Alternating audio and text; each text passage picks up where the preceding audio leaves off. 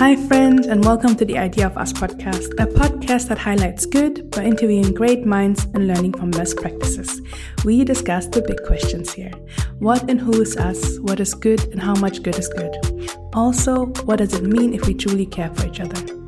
In this episode, I have the honor to speak with Mahmoud Khedr about the real meaning of happiness.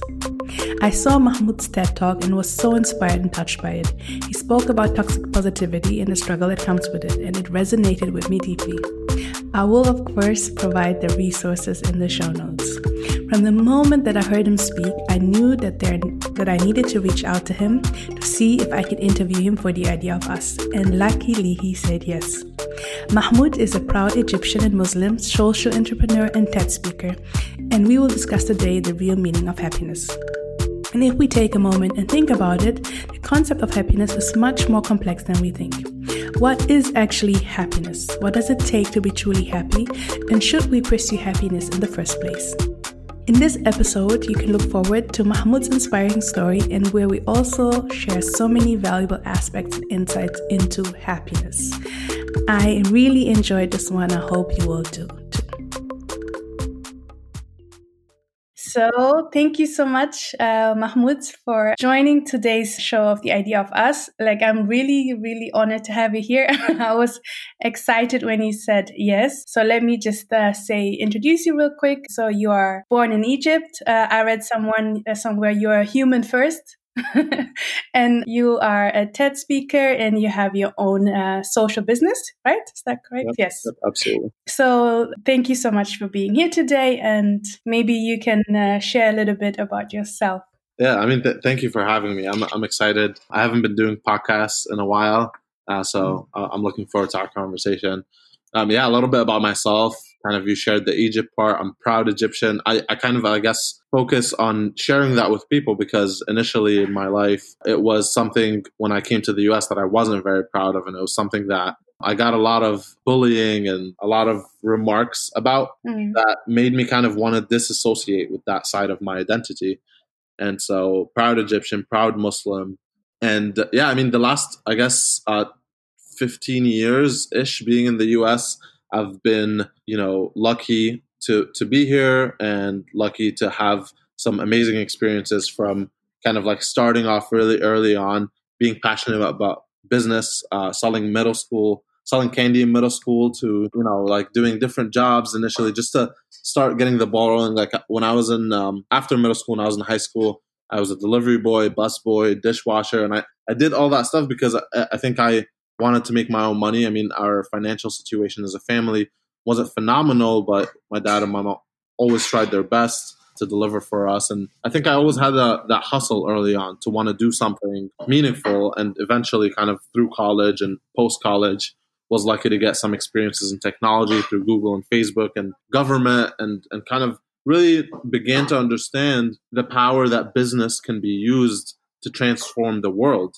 in a way mm. where we're working on things that are impactful and working on the hardest problems that are facing humanity, but we're trying to solve it in a, a, scalable and sustainable way. And that's what I've become most passionate about, specifically now working in the mental health space, having founded Floramind, uh, teaching youth mental health, and then in general being in the space and supporting a lot of different initiatives that tackle social issues. Mm, I love it. I love the uh, candy uh, story. I have a cousin who who was selling pigeons when he was uh, young, and he's an entrepreneur. well, yeah. so, Wait, where was this? This was it uh, was uh back. He did it back home in Eritrea, where I'm originally from. So he's yeah. So I get totally the spirit of entrepreneurship, and and I love it, and specifically social entrepreneurship. I love. So I'm very grateful for what you're doing uh, with Floramind Mental Health specifically in use, I think is it's an important uh, topic. When I researched a little bit about Floramind, I saw that you were like trying to target also specifically people that are not represented there. So I would have loved someone that looks like me or understands, you know, the uh, diverse backgrounds that we have. So again, thank you. So um, I want to start our podcast today. We'll talk about the true meaning of happiness. So I'm excited about this. I want to start with you and I want to ask you what are three things that define you? That define me? Yes. Oh, yes. Wow. so this question was interesting because being defined by things is, for me, generally an odd thing. And I, I, I tried to grapple with thinking about it. And I think one of the things that I have been working to be more, I guess, defined by is my connectedness to everything around me. Mm-hmm. And so I like I think the whole concept of me even saying I'm human first, like what is that idea about? Or going deeper and thinking about being a global citizen of Earth. Like what does mm-hmm. what does it mean to be a citizen of a country? What does it mean to be a human on Earth? I think for me goes to thinking about how because of uh, over thousands of years we have developed a lot of different ways and ideas to to divide each other, whether it's through mm-hmm. tribalism or race or uh, religion, and and usually I think the intention for some of these was was never ill intentioned. It was more to support and uh, and protect and thrive as a community. And, mm-hmm. and, then I think we had more troubling ideas like race, which was specifically and intentionally kind of designed in a way to say these are the better people and these are the people that are not so mm. better and then religion and then you get into and then culture and then different people have different ideas of those things so for i try to remind people and remind myself that even though identity is so important and like mm. where i come from that's important to me and my religion and how that impacts of course how i see life at the end of the day there there really is one race in the sense that we're all human beings and remembering that is a way for us to reinforce humanity because then it becomes it becomes a lot easier to not be racist when you try to remember that we're pretty much the same. Like there's almost nothing that is very distinctly different about us, right? That mm-hmm. that we in a way where if we're able to continue to remember that and remind ourselves that we might care a little bit more about how someone else is doing mm. and go beyond the surface level question to dig a little bit deeper and see how we can support them, right?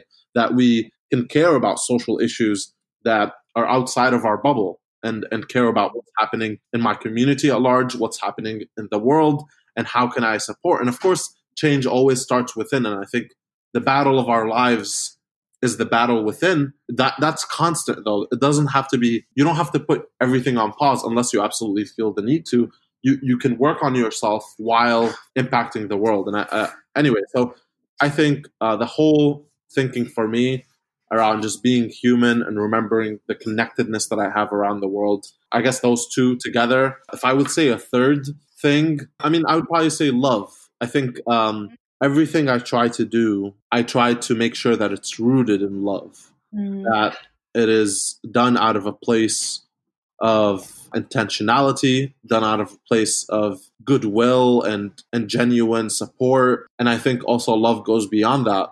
Love also we can talk about when we talk about love, we can talk about justice and equity mm-hmm. and fighting for for ourselves and for our people and people that we don't know. And I think so love is a very it can become very broad but I think mm-hmm. I try to just take that perspective of how do you make sure that you're constantly doing something from that perspective where it's as clear and clean as possible um, that it doesn't impact that doesn't negatively impact yourself or others while you do that and i think that influences kind of my day-to-day actions constantly i love that and i specific like I, I really love that i think love is a universal thing and it's a great motivation in life.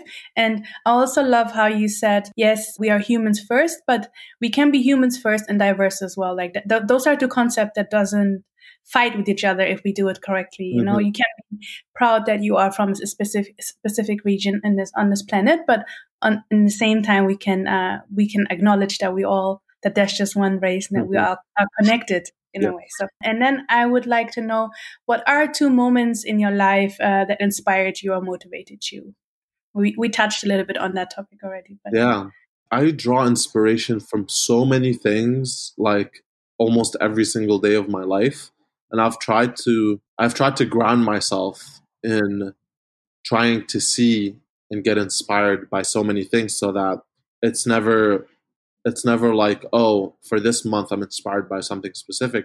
But there are I guess moments that have been huge for inspiration. And I, I, one of those moments is when I was uh, younger and I went through a lot of different um, issues and, and challenges with being bullied for my religion and, and my ethnicity, th- there were people that stood up for me. And, and one of them specifically, um, I remember when I was called a terrorist one time, and, and one of the people that wasn't really my friend, I guess uh, they were more like a acquaintance, had stood up for me and they went out of their way to say, hey, like, like I know y'all are laughing about this, you know, you think it's funny and and whatnot, but I don't think I don't think it's that funny, and I think we should stop. And and and you know, it was a back and forth, and I, I wasn't saying much because I usually try to also laugh it off, and I didn't know any other way not to make the situation more awkward and serious.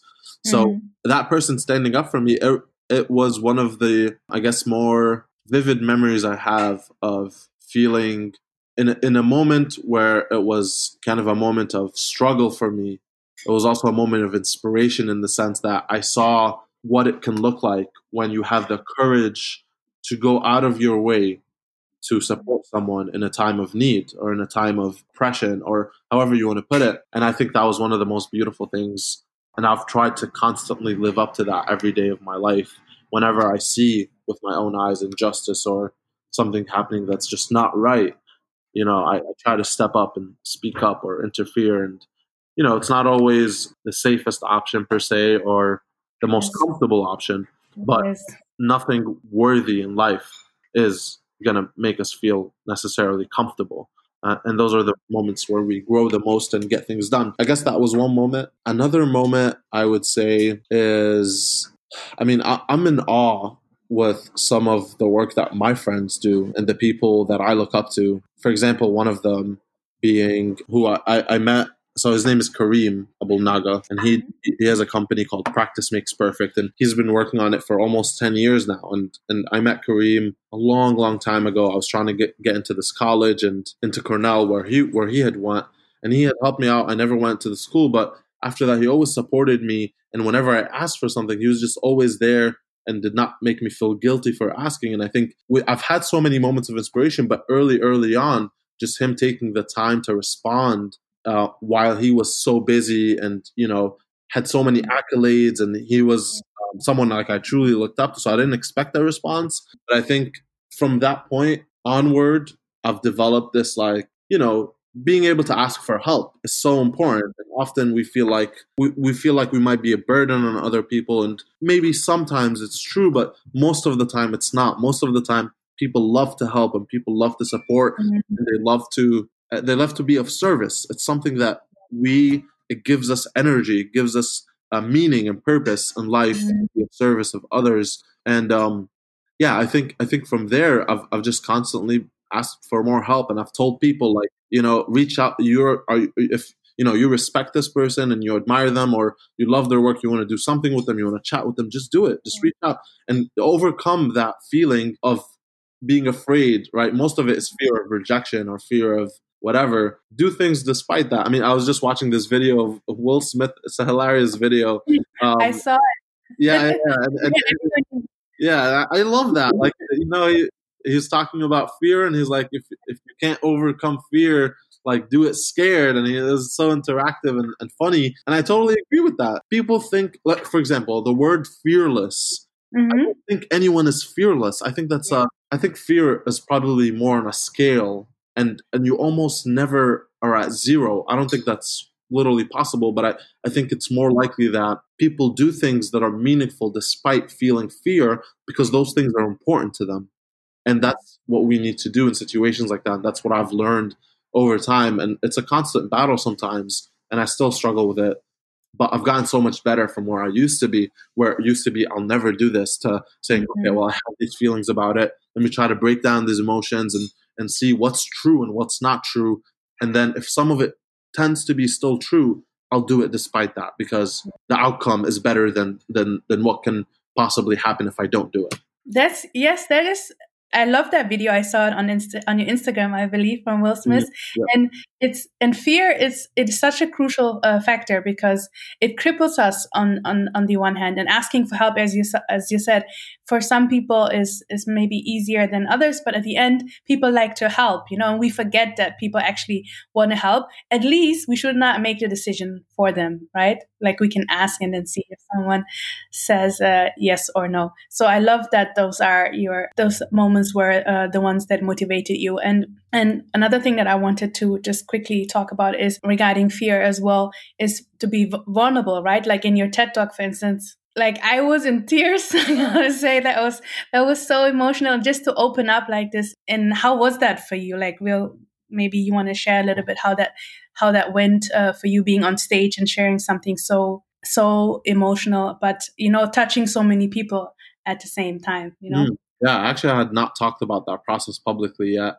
I think it was one of the one of the hardest things that I had ever done is the process of going through my childhood and life experience and having to think on it on such a deep level, I to understand how I worked through things and what really happened, and some things that I didn't have good memory of, and some things that were hard to bring up as conversations because I had to have conversations with my family. I had to have conversations with my mother to be able to understand from her and remember and and just uh, see what really uh, you know were things the way I saw them. Was there mm-hmm. another side to the story that I needed to know? And and it was a, it was a difficult conversation because I mean those things are never easy, but mm-hmm. you know mm-hmm. be, because of and and this goes just to talk.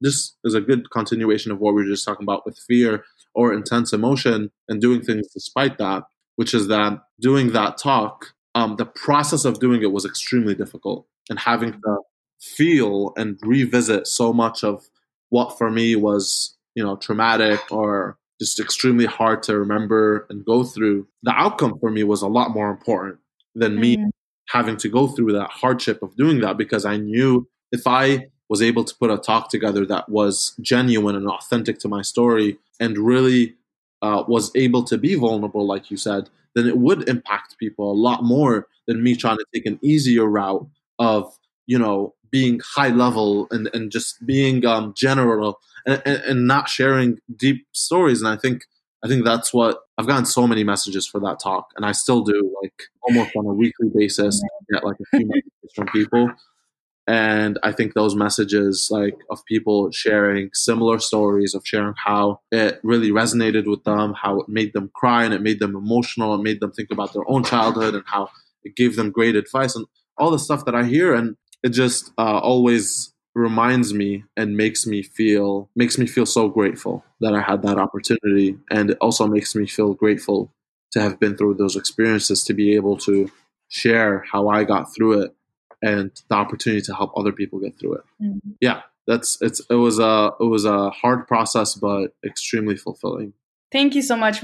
I'm really grateful for that because it, a it inspired me to do my own. I did a small thing on toxic positivity as well after I heard uh, your um saw your TED talk and um and it also like like also the question arose in, inside of myself like what does like I un- okay I understand now like I research a little bit toxic positivity. I understand what is maybe not serving us or serving me. But on the other hand, what does that mean? What serves me? Like what makes me truly happy? And that's a topic that we want to talk uh, about today. And that's why I would like to ask you, like, how would you, what, how would you define happiness? and uh, do you think it is, is it important? Well, happiness is absolutely important happiness so this is a very complex topic so we'll try to break it down step by step ha- well happiness when you take away all the definitions that society and people try to add on to it mm-hmm. being happy is an emotion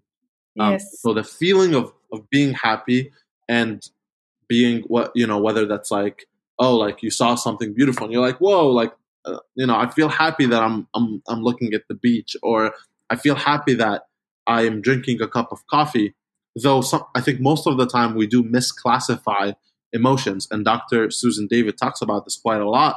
That we might say we're feeling, for example, happy about something or angry about something, when really there's a better emotion to describe it, like feeling grateful, or if you're feeling angry, maybe you're feeling regret, and that it is so important to classify emotions because when you classify them the right way, then you're really able to get to the root of them and break them mm-hmm. down and then figure out how to deal with them. So, anyway, going back to happiness, I look at it as uh, the emotion. I think people trying to chase an emotion and, and feel one emotion constantly all the time mm. is uh, ridiculous. And and not sustainable, and not realistic. I understand why people want to chase happiness because you know feeling happy feels good. You want it, you just when, whenever you think of feeling good, you think of happiness. We've grown up our entire lives, you know, thinking of and being told, you know, happiness, happiness, happiness. And for some people, it's been more like, oh, money is going to get you happiness. There's been so many definitions of what's going to get you to happiness. And so people say, going to get a good career, get a good, you know, yeah. family, blah, blah, blah. That's going to make you happy. And then so people get confused there because then they're on a pursuit of not being happy unless they achieve that, oh, get, get an education and then you'll be happy. So that's a very, yeah.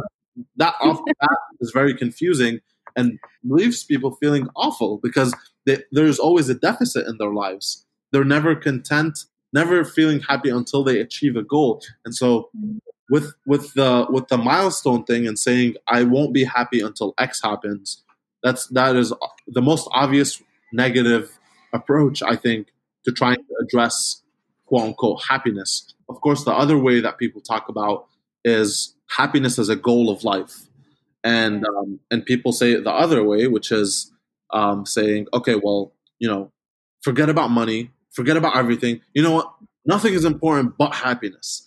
The only goal in life is for you to be happy, and you need to figure out how to be happy all the time. And and even if they don't say all the time, I take it up to an extreme. Sometimes I do hear people that say that. They just say the goal of life is to be happiness, and that's odd because because why? Like why why do you want to feel an emotion all the time? That is just weird. And i think i think people that constantly try to chase that end up doing things that backfire on them and actually probably become more unhappy in the process trying to be happy because there's constantly an expectation trying to chase happiness all the time. Usually what happens is we set expectations that okay well how am i going to achieve happiness okay, I'm going to do things that make me happy. And then you ask yourself the question, well, what makes me happy? And so you have to sit down and reflect. And usually you will never, some things that you won't find on the list. And I'll, I would ask you actually, what are some things, if, if you sit down and you say, I want to, I, what are the things that make me happy? What are some things for you that make you happy? What do you think about? For me, what makes me happy, definitely, I mean, family, good friends, good people around me, good moments like it's the moments that we experience with someone that actually makes me happy. Mm. Yeah. Mm, but I never never really thought about that question. I mean, I do. We do always think about it somehow, but it can be every anything. You know, it can be. Um, it's mostly for me around people, but mm. it can be goals that I achieved. You know, that I set for myself. It could, it could be um, something. Uh, as I said, um, spending quality time with someone, yeah. mm-hmm. seeing something that I haven't seen, traveling, right. so many things actually. No, no, okay. yeah, absolutely. Right? And so there's so many things that can give you that emotion of feeling, whether it's happiness, maybe it's pride, maybe it's mm-hmm. a feeling of like confidence and more confidence in yourself. And they, they all, you can feel multiple things at the same time. Most of the time when people answer that question, they'll never mention, for example, work. I'm not happy when I'm working because it's work. When work is like work takes up like all of our time. I mean, we wake up and literally we're in the pers- we just go wake up work. Well, if you're in school, you wake up and go to school, and people are usually not happy being in school because school has work and and so for eight hours of your day, every day of your life, you're not happy, and that that is that is something to question, and that's um and so so anyway, being chasing that emotion, I think, is troubling because you're going to be constantly in a loop of expectations of wanting to be happy and then not meeting those expectations is going to make you unhappy. Cool. So here's the third part, which is that some people have tried to solve for happiness. And one mentor of mine and someone I really look up to has wrote this book called Solve for Happy. Right? Mm-hmm. So they say, okay, cool. Well, what is one way that I can actually be more happy? Because maybe I'm stressed a lot and I feel like I'm constantly like dealing with expectations, like what I talked about, right? So people want to be happy, but they don't know how to be happy. And so this is a really interesting solution to that, which he wrote this book, Solve for Happy, and he talks about there's an equation for happiness. And basically, okay. that equation that he talks about is has to do with our expectations, the events that happen in our lives, and how we deal with that, how we deal with those events. Mm-hmm. And so our expectations, right? So here's an example: an event happens in your life, Um, so say you're walking, say you're he gives an example of riding the train, and you're expecting to get there on time. Mhm. Then what happens when the train is delayed? Okay, well now you're stressed, and you're and that can potentially ruin your whole day because you will start thinking about it, overthinking, and feeling like like hey I missed this, blah blah blah, and and you start feeling bad, feeling guilty. Okay, cool. Um, so that's not a good way to live life because those small things you don't want them to impact your day so bad.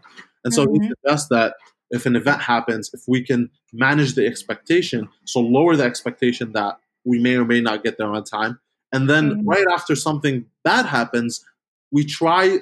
Uh, you can't prevent yourself from feeling like negative emotions because they can just rise, but you can work on getting out of it as soon as possible. So right after that happened, you can say, okay, well, I feel like crap, but let me think about this for a second. And oh, interesting. Everyone else on the train is going late to work. And oh, let me think about this. Work doesn't even really matter that much towards my, like me being upset the whole day about something so small is going to make me Mm. unproductive at work and it's going to make me generally unhappy the rest of the day.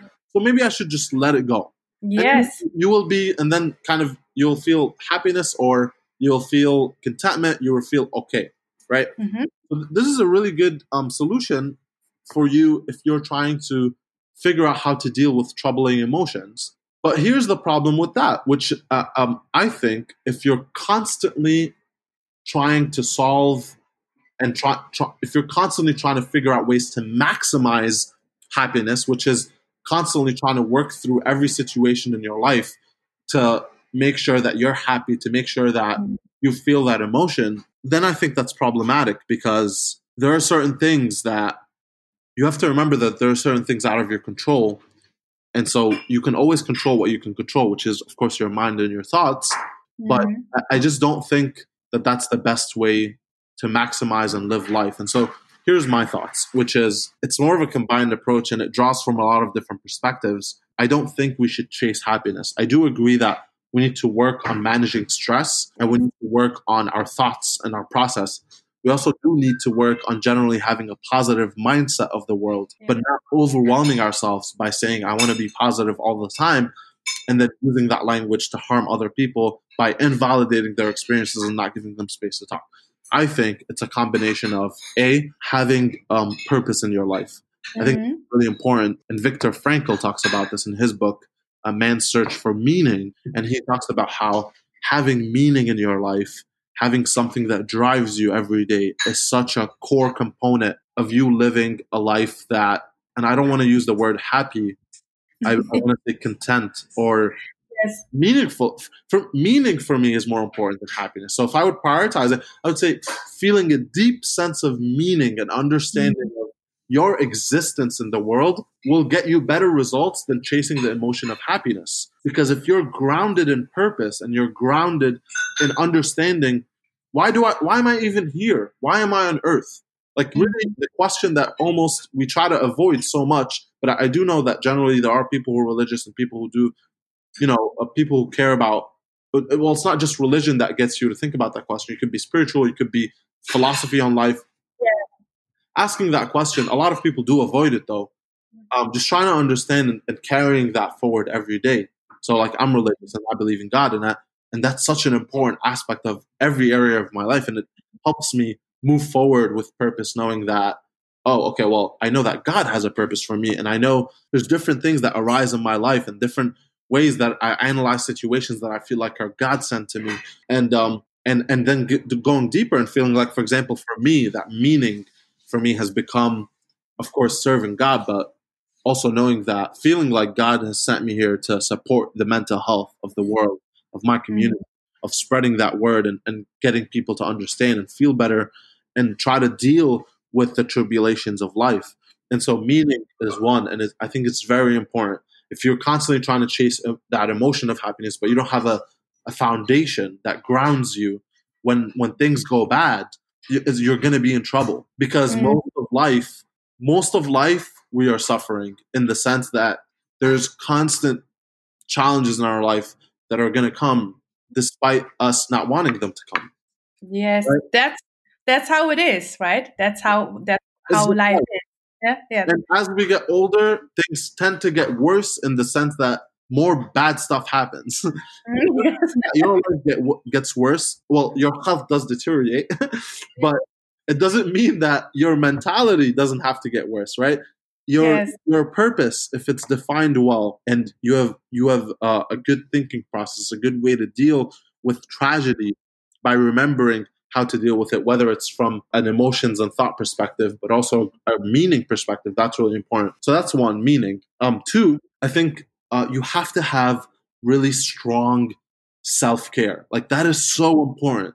And I think it is so crazy when people talk about happiness. They almost it's very rare. They they they usually talk about career, like we talked about, like oh, am I am I doing something that makes me happy in my job, which is generally important. But you tend to think you you'll find that having a meaningful job is more important than having a job that makes you happy, because if you're deep and grounded in doing something that's important in the world, that will give you feelings of happiness, but it'll also give you feelings of contentment and and, and motivation and inspiration. So Mhm. it's a lot more than happiness if, you, if you're grounded in meaning. So uh, what is it? Self care. So self care so important because I think a lot of people that struggle with mental health challenges. And I don't know the number yet. I have to do more research on this. Actually, struggle because they don't have a strong self care routine. And so, whether it's that they were not taught growing up, or something tragic happened in their life that completely took pushed them off or um, they just don't know having that routine is just so important like for example the, the smallest things impact your mental health and they impact your body and how you feel every day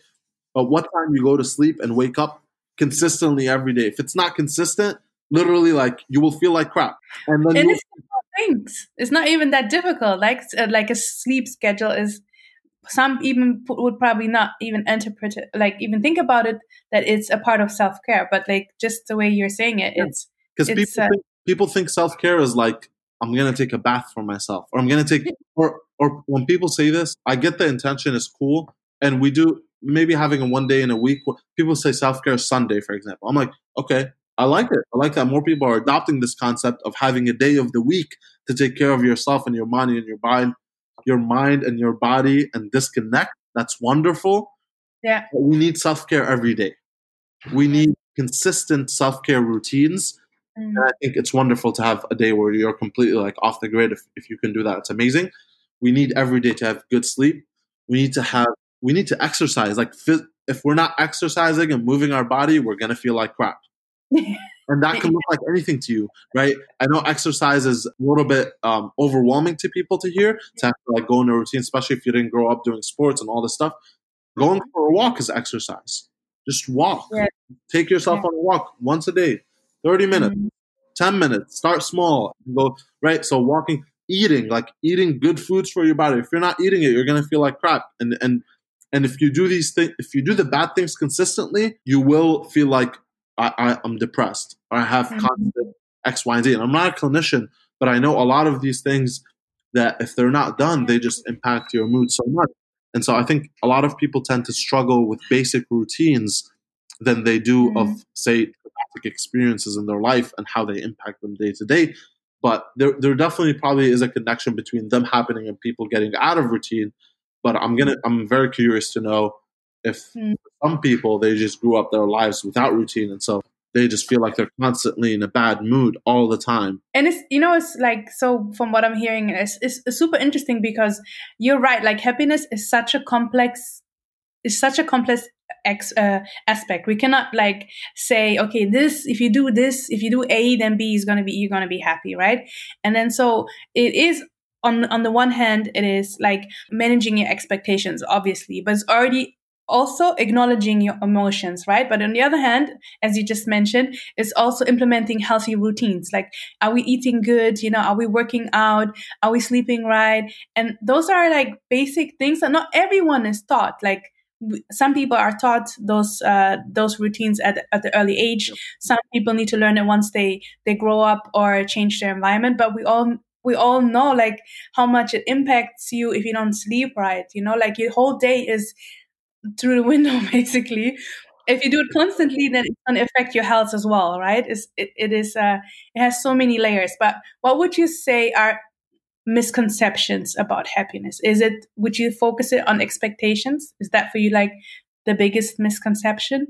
Well, expectations are definitely huge. I, I mean, expect what what Mo Gawdat, which I didn't say his name earlier, who wrote Solve for Happy, talks about with expectations, and a lot of the uh, this is also, um, of course, not just Mo. There's a lot of Buddhists around this, and a lot of a lot of thinking around the world about this. I mean, even Islamic teachings talk about mm-hmm. expectations and what we really should be focused on in life. I mean, expectations impact our day so, so much because we have expectations all the time. Like we mm-hmm. had an expectation of like coming on and like how hoping that X, Y, and Z is going to happen and that you're going to show up and the mic is going to work and this is going to work. And so thing and and a lot of these expectations I think are subconscious. Like we don't think them out loud and say, "Oh, I expect X, Y, and Z," but it's more like you just you're just thinking of these things thousands of times throughout the day. And so if you're not managing your expectations right or recovering from an expectation you had and it wasn't met, um, it will impact you 100%.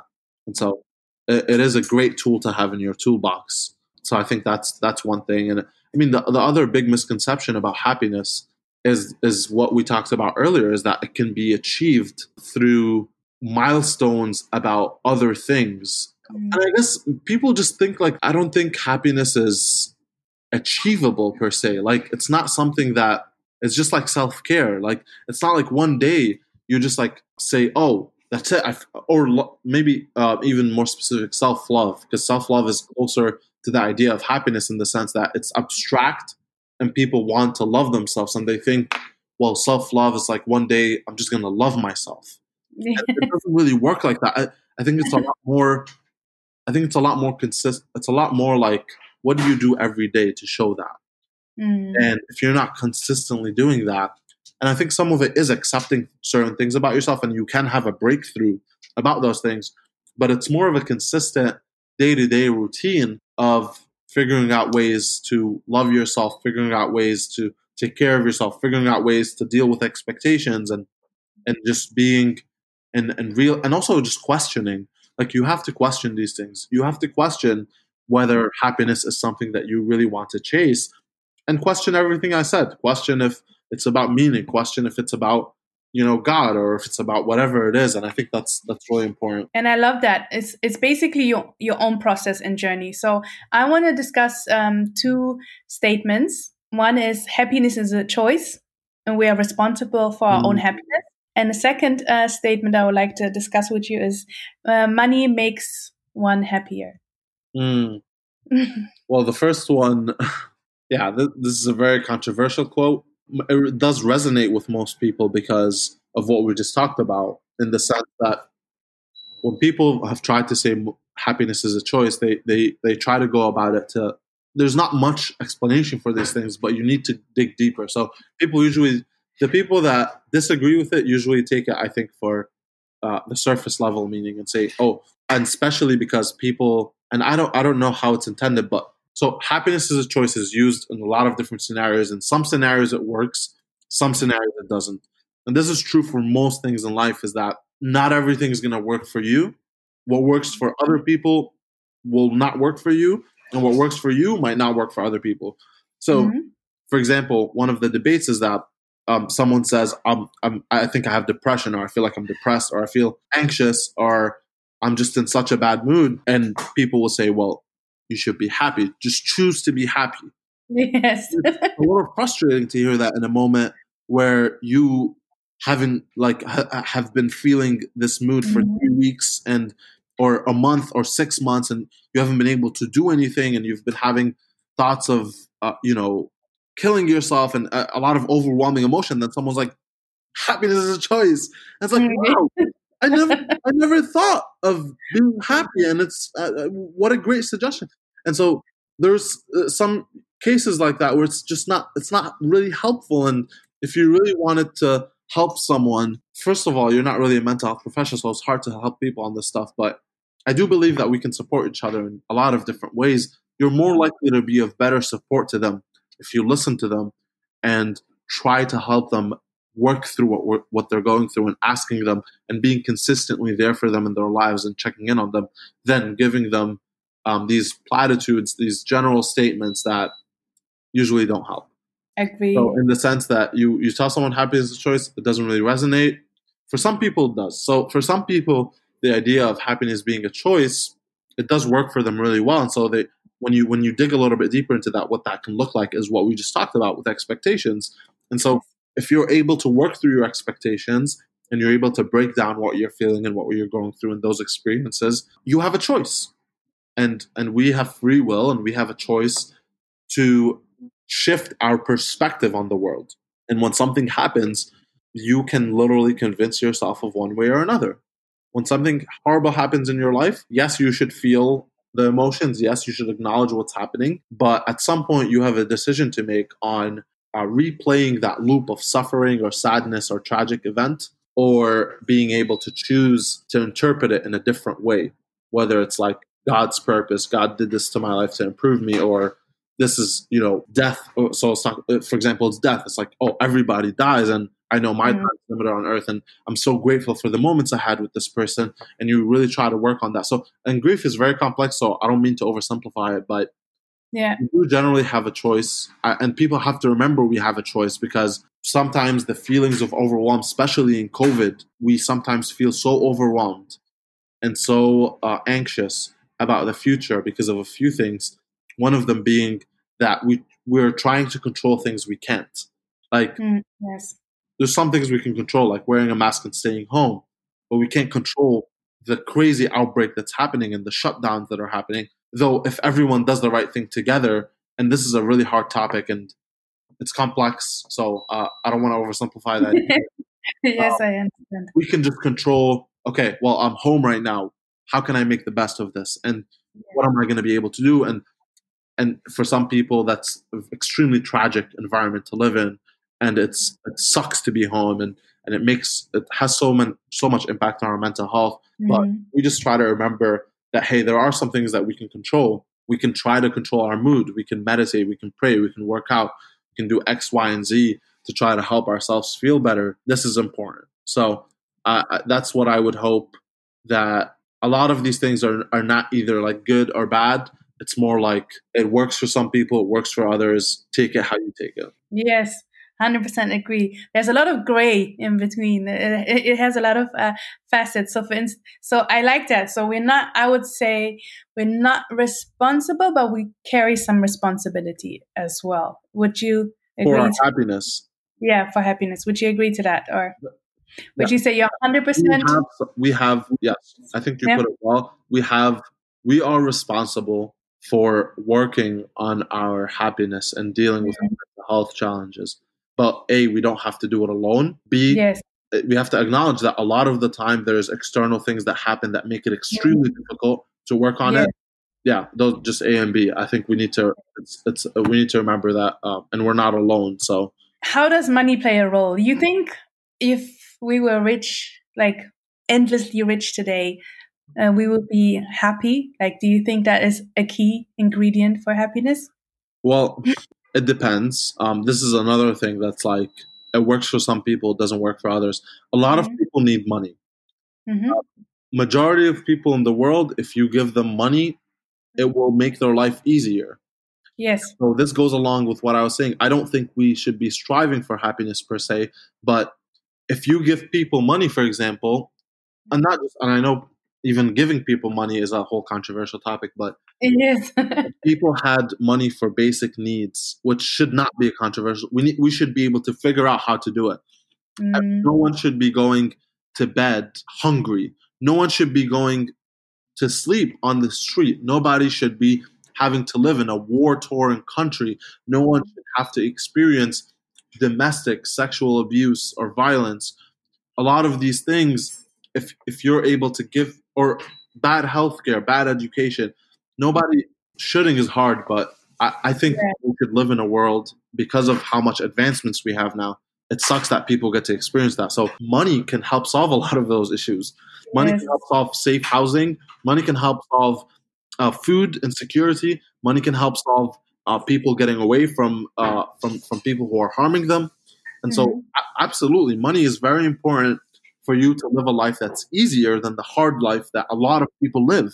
And so mm-hmm. you can't discount that. And people tend to discount that and they tend to say money doesn't equal happiness. And it's just such a, it's another one of those platitudes that's like, okay, you want a cookie now for saying that because it's so complex. You can't. It doesn't. So anyway, so that's one is that money is essential because Yeah. without it, I mean, people die. People are literally dying because they're hungry, and it, it's just so sad and it's, it's messed up. Mhm. Second part of it, of course, is that money doesn't solve all of our problems, Mm. right? But it solves our money problems. So, uh, yes, like even if you, even if I gave you two hundred thousand dollars a year or a million dollars, it'll solve a lot of your money problems. But if you're not still, if you don't still have a strong meaning in your life, if you don't have Mhm. good relationships with people in your life, if you don't do self care routines and things that take care of your health, Mm. it's not going to solve those problems. Those are problems that need different solutions, and you can't just solve them with money. You can pay a personal trainer to come train you, but you still got to do the work. You can pay you can pay someone to be to, to to be your girlfriend or boyfriend or whatever, sleep with you. People do that stuff, but that won't fill the deep desire for human connection, and it won't fill the deep need that we feel to feel loved and feel appreciated. And the same with family. You can try to buy your family and give them money and support them, but if it's not genuine and the heart is not there and the relationship is not where it should be, money is not going to solve that problem. Yeah. And so, of course, those are things that money can't solve. And there's a, there's a great video I saw a few days ago that was also saying like money can buy you healthcare also, but it can't give you good health, right? Yeah, can buy you something like a clock, but it can't give you time. You have to acknowledge that there is stuff that will be extremely helpful with money, and there's stuff that can't be solved with money. And we need to take a different approach to problem solving whenever we look at these different problems and how we want to go about them. Yes, I love that. Uh, that because often um, we think that money solves everything, right? And it does in a way. It solves. If we talk about basic needs, then obviously it solves a lot, right? But if we surpass the basic needs that we have, then it gets a little bit more uh, detailed, right? It's not. It's not gonna help you because you're still gonna feel th- those voids if you don't have them generally in your life. That's why I love, uh, you know, that it's all about, um, you know that true happiness and true community and true relationships at the end of the day, but not um, neglecting the fact that money is important. so um, I want to go a little bit into the part where we're going to talk about happiness and the relationship of uh, doing good. So there's I found two definition of happiness. I want to discuss them Mhm. quick with you. One is um, hedon, hedonic happiness, which is happiness uh, that we derive through things that happen to us. And a Dominic happiness, sorry, I'm butchering those two words, which is happiness happiness derived through something that we do for someone else. Like, what would you say is the right balance of those two concepts uh, to live a truly happy life? Mm. Balance. I mean, uh, what you just said is like we need to balance those two. I, th- I think balance is like when you take everything away from like what we talked about. Life is like a constant. Like I was saying earlier, life is a constant battle within. What does that mean? If you dig a little bit deeper, it's a constant battle to fight for balance in your life. And it's Mhm. a battle, of course, um, to also fight your desires in this life. And desires, usually, I mean like gratification of things that are short term or things that don't serve you, that are unhealthy. You have to be able to balance what you do for yourself, for your self care and self love, and all the stuff we talked about, and what you do for others. And those two, they are connected in the sense that they can both support you, but also if you do too much of one and you Mm. for example you disconnect from everything and you just try to focus on yourself and you say you know forget all the relationships in my life. I don't care. I don't care about anyone. Anymore," it's going to impact you right? Yeah. we're, we're social creatures. We need conversation. We need to feel connected and we need to feel supported. Um, Mhm. and then if you go out of your way to be of service to everyone you meet and you're constantly trying to help everyone out and you're constantly um, trying to figure out how to prioritize other people and and support them on their journeys and their needs what are you doing for yourself? You're Mm. the only thing that leads to is more resentment and pain in your life because you you end up neglecting yourself and your well-being and so you need to find what does it look like and it's going to take a lot of experimentation. You're going to mess up a lot. Even when you think you got it right at some point you're probably going to mess up but again like it's not about the failure. It's not about the feeling of uh, fear from messing up. It's about hey i messed up. Let me see what i can learn from this. Let me try to apply it. Try my best. I'm probably going to mess up again but that's okay. I'm going to forgive myself quick because um, it's not that big of a deal, and I'm just gonna move on with my life.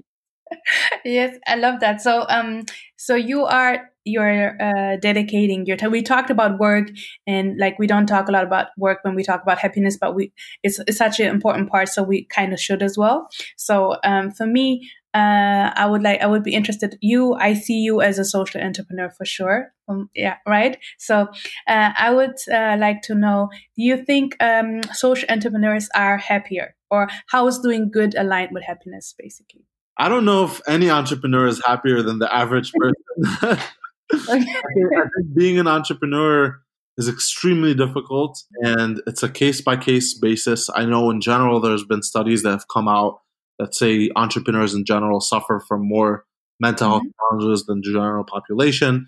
Uh, of course, entrepreneurs have very unique challenges and sometimes uh, a lot more increased stress because mm-hmm. of the lack of stability, um, a lack of uh, resources, especially if you're a founder of color. You have uh, very unique challenges there with mm-hmm. uh, feeling like um, there's strong, and not just feeling like, there definitely is strong inequities in the system, how money is raised, how customers are acquired, etc. So I think my friends who are social entrepreneurs and for myself, um, mm-hmm. deep meaning in the work that we do.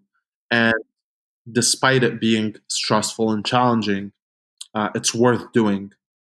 And uh, I think that derives us and gives us that sense of I'm doing something that I feel like is deeply needed in the world. And even though this is really hard, I'm going to figure out how to how to how to do it and how to get it done. And it's not to say that every social entrepreneur, of course, is also successful. We've all yes. had failures. People have given up, and not just given up, but also have run out of resources. And mm-hmm. we've had plenty of challenges with Floramind and trying to figure out what the future looks like. And so you do things despite them being challenging and that's what a lot of my friends who are social entrepreneurs and the people that i look up to do and so um, in general though i know that doing something meaningful with your life mm-hmm. in terms of work having meaningful work does impact your well-being and i think people in general who are you find people who hate their jobs, they hate the nine to five every single day, and the people who actually enjoy what they do in the sense that they have a deep meaning in it. And along with that, they have so- strong self care routines because you can you can have deep meaning, but if you're not taking care of yourself, you're going to be burnt out and you're going to be as stressed as the person that hates their job and is doing their nine to five. And so you, mm-hmm. you got to find that balance. Okay. I love it. So it's a holistic approach, basically. One hundred percent. That's everything I'm trying to go back to, and what I've learned throughout my journey is that you, as much as we want to disconnect things and break them down and, and talk about them in silos, everything is connected, and really a lot of the way to to go about living life in general has to be mindful and, and being holistic and and being inclusive of every area in your life and how you can constantly improve and grow in it. I love it. So thank you so much. Let's go. We're, we're at the end of our show now. So I usually ask some questions. I'm going to just share them with you real quick. What would you say is the kindest thing that someone has ever done for you? What do you want to be remembered for? And if you could change one thing on this planet, what would it be and why? Ooh, what do I want to be remembered for? I think um, love. I, I, I think, yeah, just love people seeing me as an example of loving myself and or being on the journey of loving myself of spreading love to other people and encouraging them to love themselves more. Loving god loving this planet loving other human beings and and having that hope and optimism to continue moving forward despite despite challenges. Um, so mm-hmm. that's what i i guess i hope to be remembered for. And and that also applies through anything and any project that i'm gonna continue to work on improving and i think what i what, what that also looks like is improve helping people improve their well-being and their happiness and and their meaning in their life and and increasing that love internally and externally. Yeah that's what i would hope there. What was the last question you said? I asked um what is the kindest thing someone ever has ever done for you? Kindest? Kindest yes. Wow that's a hard one I'm not sure about this one. I, will go with my. I, I think my mother deserves a lot of credit mm. for so much of what she's done in my life. My mother and my father. I mean, they. You just think about the amount of sacrifices they've made to make sure that I'm, you know, that I'm, I'm, I have a, I have a roof under my head. I have food. I have support financially and emotionally.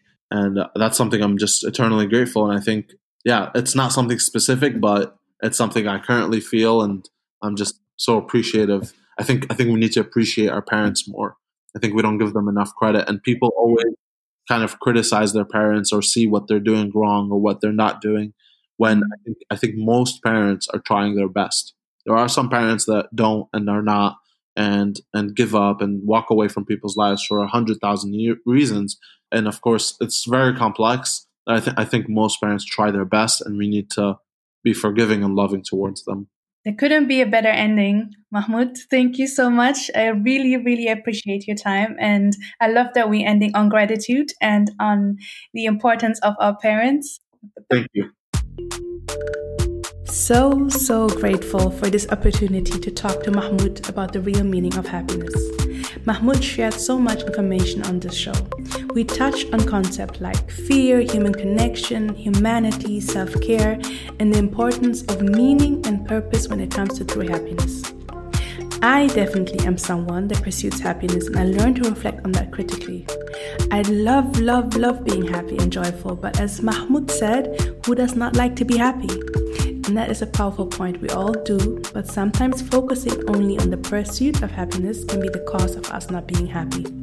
And life also is not always happy. There are challenges we have to face and things we have to do despite how we feel about it. So, here I loved Mahmoud's input about focusing on meaning and purpose. For me personally, that means to know my why and keep that in mind in good and challenging times. So the bigger question is still should we pursue happiness in the first place? And is and this question is one that each of us has to answer individually. I want to end the show with my favorite quote of today, where Mahmoud says everything he does is deeply rooted in love. A world where we all do things that are deeply rooted in love and where love is the motivation, that is the one that I want to live in. I'm grateful for you listening in today. And you can find more information about Mahmoud on his Instagram at Mahmoud Khedr NYC and, about this podcast at the idea of us.pod. I hope you enjoyed it and it brought you as much joy as it brought me. And I wish you, as always, much love and light. Yahadagna.